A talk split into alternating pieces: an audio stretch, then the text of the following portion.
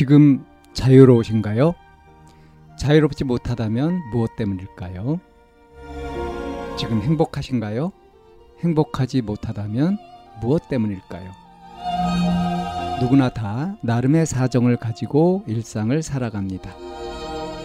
일상 속에서 자유롭고 행복한 길을 찾아가는 심리 상담 방송 참나원 지금 시작합니다. 2023년 5월 5일 심리상담 방송 참나원입니다. 성희롱 고소하고 싶은데 어떻게 해야 되나요? 라는 사연입니다. 회사에 출근하자마자 항상 탈의실에서 유니폼을 갈아입고 업무 준비 시작을 합니다.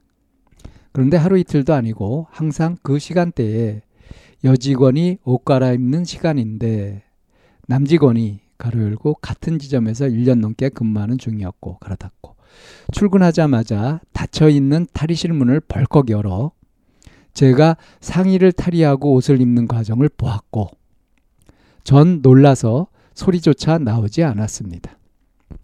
실수였겠거니 하고 넘어가려 했는데 가해 남직원이 다른 남직원한테 피해자인 내가 옷을 거의 다 입고 있었다고 말했다는 사실을 알게 되었고 창피함을 넘어 수치스럽고 화가 나는 마음이 들었습니다.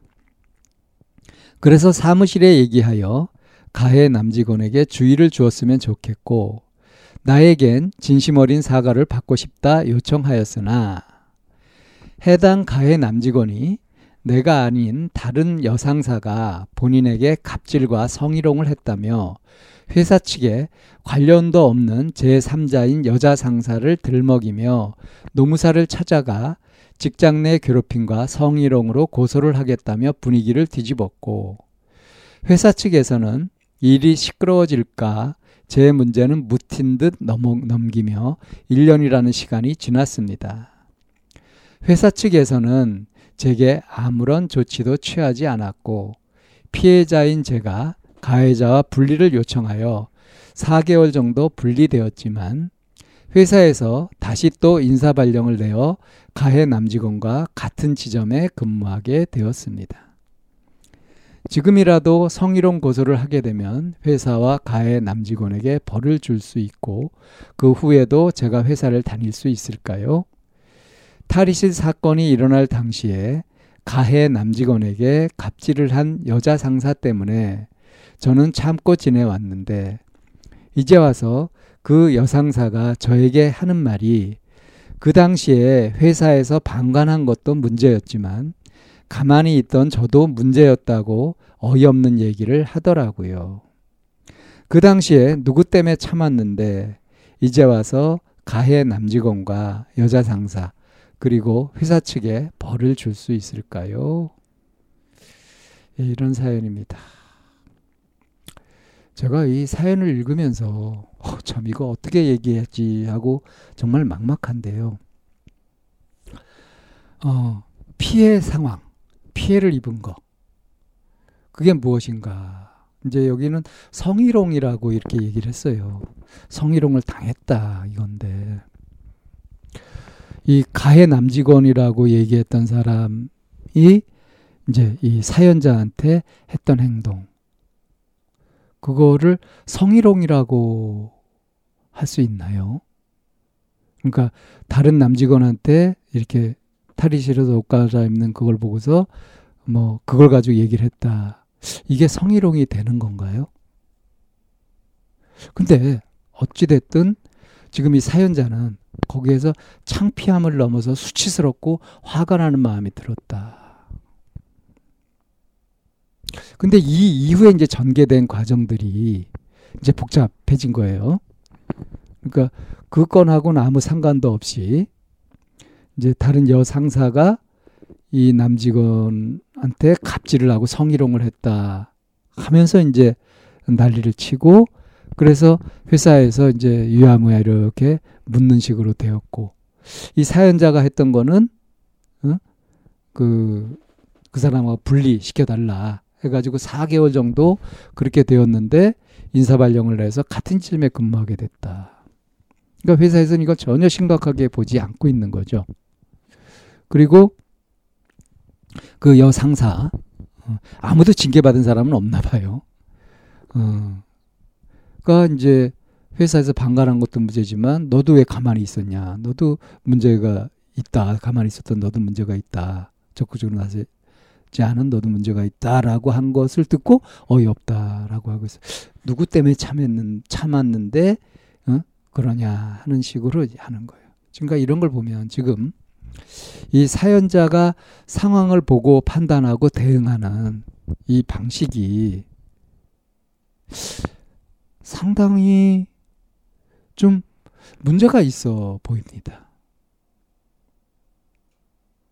지금 이제 피해자, 가해자 이렇게 얘기했는데 피해 사실, 가해 사실이 어떠한 거냐, 그 정도가 어떠한 거냐라고 했을 때 이게 이렇게 지금 1년이 지나도록 심각하게 이렇게 갈 문제일까? 글쎄요. 어, 그, 제가 이렇게 얘기하면 이것도 또 이 아마 사연자는 성희롱이라고 얘기할지 모르겠습니다.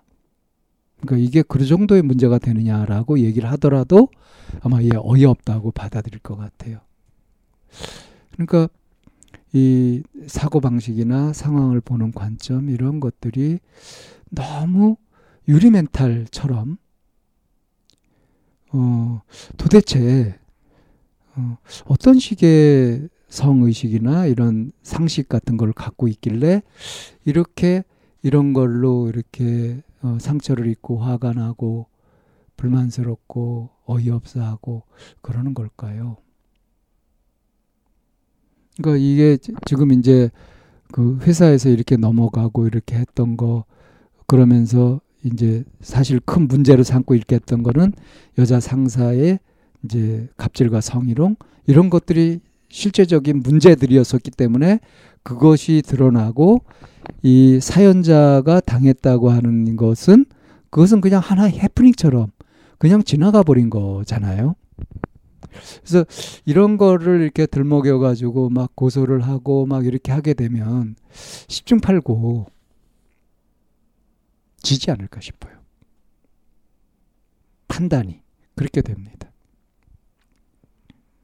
그리고 지금 뭐 4개월 정도 이렇게 하고 나서 다시 인사 발령내서 같이 이렇게 근무시킨다 하는 얘기는 그 남직원이 심각하게 문제가 있거나 그렇게 보고 있는 것도 아니고요. 오히려 지금 이 사연자 이 상태를 회사에서는 더 신경 쓰지 않을까 싶기도 합니다. 가해 남직원과 여자 상사로 회사 측에 벌을 줄 수 있을까요? 자기가 다른 이런 사람들을 벌을 줄 만큼의 그런 심각한 피해를 입었다. 심각한 피해를 입게 된 그런 정황이나 이런 것들은 이렇게 상식적으로 좀 납득되기가 어렵고요. 다만 그런 것들에서 수치심까지 느꼈다라고 하는 것은 이거는 이 사연자 자신이 이 어떤 상황을 볼 때 보고 판단하고 하는 그런 느낌 같은 것들을 점검해 보고 해야 될 필요가 있지 않나 싶습니다. 제가 지금 이렇게 얘기하면서 굉장히 겁이 나는 게 뭐냐 하면 그 뭐 미투 운동 이후에 성 감수성 뭐 이런 얘기를 하잖아요. 그런 것들이 이제 남자하고 여자하고 굉장히 많이 다르다 하면서 어떤 사람들은 그 굉장히 그 엄청난 그런 엄청나게 엄격한 그런 잣대를 들이대면서 어? 이 남성들을 이렇게 공격하는 그런 경우들도 꽤 많이 봤고 그리고 이제 댓글 같은 게 이제 달리는 거 이런 것들을 보게 되면은 이제 그렇게 어떤 심한 피해 의식이나 이런 걸 갖고 있는 분들도 꽤 많이 있거든요. 근데 이거는 이 사연은 제가 아무리 봐도 이 사연자가 이렇게까지 수치심을 느끼며 피해 의식을 가지고 할 일까지는 아닌 것 같다 하는 것이 제 판단입니다. 제가 어떤 공격을 받더라도 제 판단은 이렇게 드네요. 참 이런 성과 관련된 얘기들을 하게 되면 참 조심스럽고 어렵습니다. 근데 이거는 이 사연자가 좀 멘탈을 좀 키워야 되지 않나 하는 그런 쪽으로 좀 보이게 되는 그런 사연이네요.